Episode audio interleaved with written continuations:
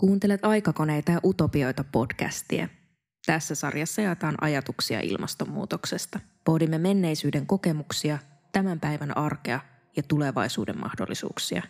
Tässä jaksossa puutarhuri Leena-Reetta Tamminen-Simola esittelee Visavuoren puutarhaa kertoen, mikä piha-alueella on vuosikymmenten aikana muuttunut ja mikä pysynyt ennallaan.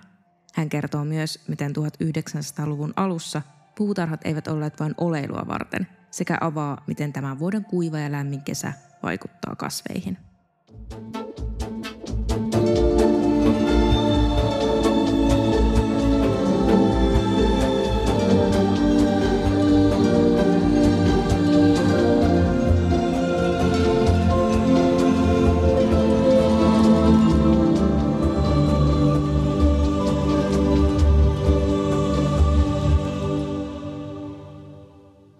Vuoden puutarha alkaa tuosta portista, kun sä kävelet tänne sisälle, niin meillä on siinä Emil Wikströmin itse istuttamat tammet, joka kaartuu ihanasti siihen tien päälle, kun sä kävelet kohti pihaa.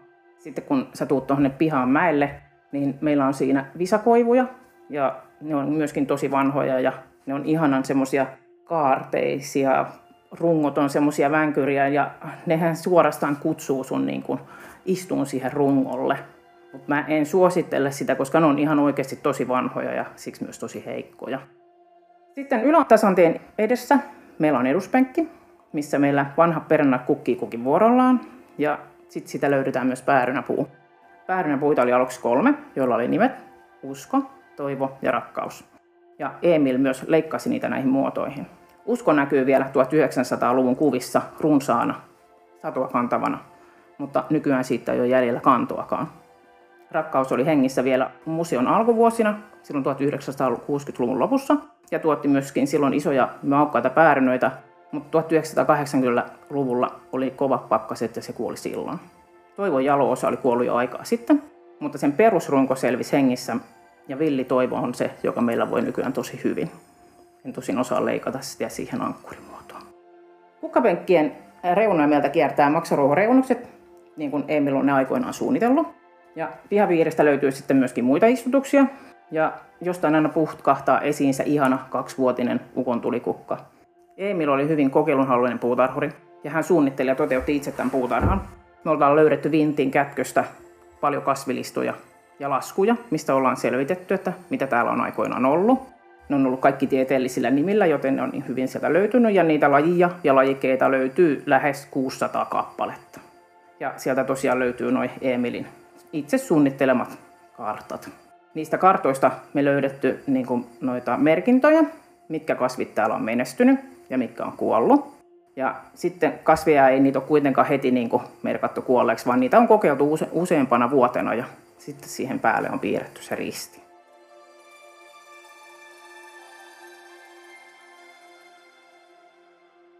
Yksivuotisia kukkia kasvatettiin silloin kunkin tyylin mukaisesti ja täällä on ollut pekoniaa ja lobeliaa ja olkikukkiakin aikoinaan. Sitten puutarhassa on kokeiltu myös puita ja pensaita. Täällä on ollut hevoskastanjoita, tuhkapensaita, jasmikkeita ja jopa sypressejä. Puuvartisista kasveista löytyy dokumenteista yli 50 erilaista kokeilua. Mutta ehkä se, että ne on tullut sieltä etelästä, niin ne ei ole tota noin, niin menestynyt meillä täällä Suomessa. Sen sijaan atelien yläpihalla on kasvanut sempramänty aikoinaan, jonka Emil on siis itse istuttanut, mutta se on kuollut syystä, että me ollaan täällä sille sempramännylle liian etelässä. Ja viime vuonna me istutettiin siihen sitten Makedonian mänty ja katsotaan ja toivotaan, että se menestyisi siinä. Ja sitten tietysti meillä on ne Emelin itse 1900-luvun alussa istuttamat tammet siellä, jotka on nyt sitten jo yli 100-vuotiaita. Emilillä oli sitten tuolla eteläisellä rinteellä se hyötypuutarha ja kasvilavoja. Niissä on kasvanut muun muassa meloneja.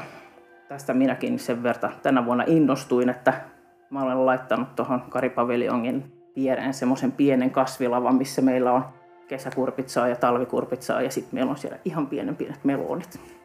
Niissä kasvilavoissa Emil sitten tosiaan kanssa kokeili monia eri laikkeita. Siellä on ollut erilaisia kaaleja ja sipuleita ja herneitä ja papuja. Ja sitten vielä ajattelee, kuinka mittava se on ollut tässä, niin se on sinne portille asti, mistä tullaan sisälle, niin se on joskus ollut niin iso se hyötypuutarha ja sitten on riittänyt niin paljon niitä kasveja ja mitä sieltä on tullut juurikkaita ja perunoita, että niitä on siis tuo Jalanturille asti menty myymään. 1900-luvun alussa uusi arkkitehtuurinen puutarhatyyli opettiin Saksasta. Silloin pyhrittiin vihreyteen ja väljyyteen ja silloin puutarhalle ilmestyi huvilat. Ja ne ei ollut pelkkää lepoa ja oleilua, vaan siellä niin uitiin, voimisteltiin, veneiltiin ja pallopelit nousi uuden huvielämän muodoksi. Niinpä Wikströmkin rakensi tyttärilleen nurmipintaisen tenniskentän tuonne. Ja muistelmakirjoista löydetään, kuinka sitä on sitten keväällä hoidettu ja sitten sinne on puutarhuri vielä kalkkiviivakin piirtänyt.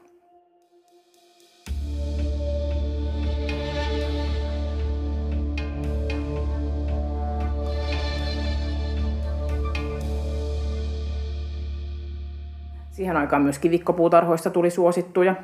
Ja puutarhakulttuurin alalla Suomi on niin saavana osapuolena, koska meillä ei ole ollut omia aatteita ja meillä ei ole ollut omia tyylejä.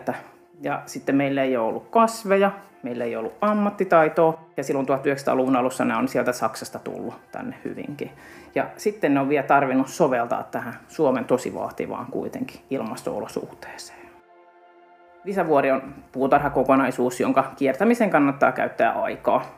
Sä pääset tuonne kalliolle, missä sä pääset katsoa järvimaisemaa Vanajavedelle. Ja sitten kun sä kierrät sieltä talon taakse, sitä polkua, niin sitten sä pääset sinne tammien tyville. Ja sieltä sä voit samalla ihastella Emilin itse istuttamaa omenapuuta. Ja sen juurella meillä kasvaa kakalia.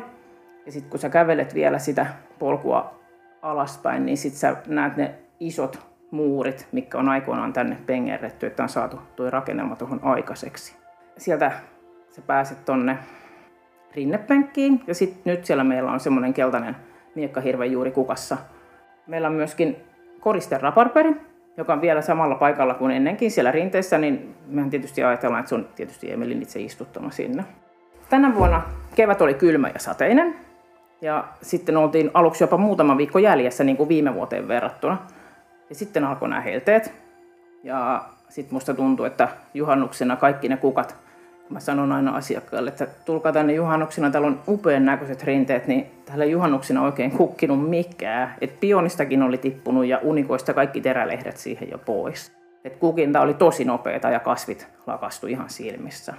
Meillä sadetetaan joka vuosi näitä penkkejä, mutta tänä vuonna on tietysti tarvinnut sadettaa tosi paljon enemmän. Ja sitten meidän on täytynyt tehdä myöskin rankka päätös siinä, että tota noin, niin me ei nurmikoita, me ei niitä lähdetä kasteleen ollenkaan ne on, ne on vanhoja, joten me, meillä on semmoinen usko, että ne elpyy sieltä ja nousee sieltä ensi vuonna viimeistään, jos ei tässä syksyllä nyt säteitä tule.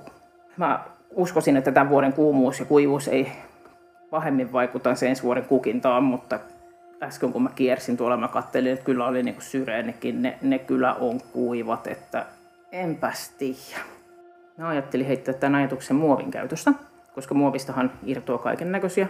Näin on ainakin nyt viime aikoina lukenut sitten kun ajatellaan tätä meidän Visavuoren puutarhaa, niin tämän perustamiseen ei ole käytetty juurikankaita, ei suoratikankaita, ei maisemointikankaita, jotka olisi peitetty sillä kuorikatteella.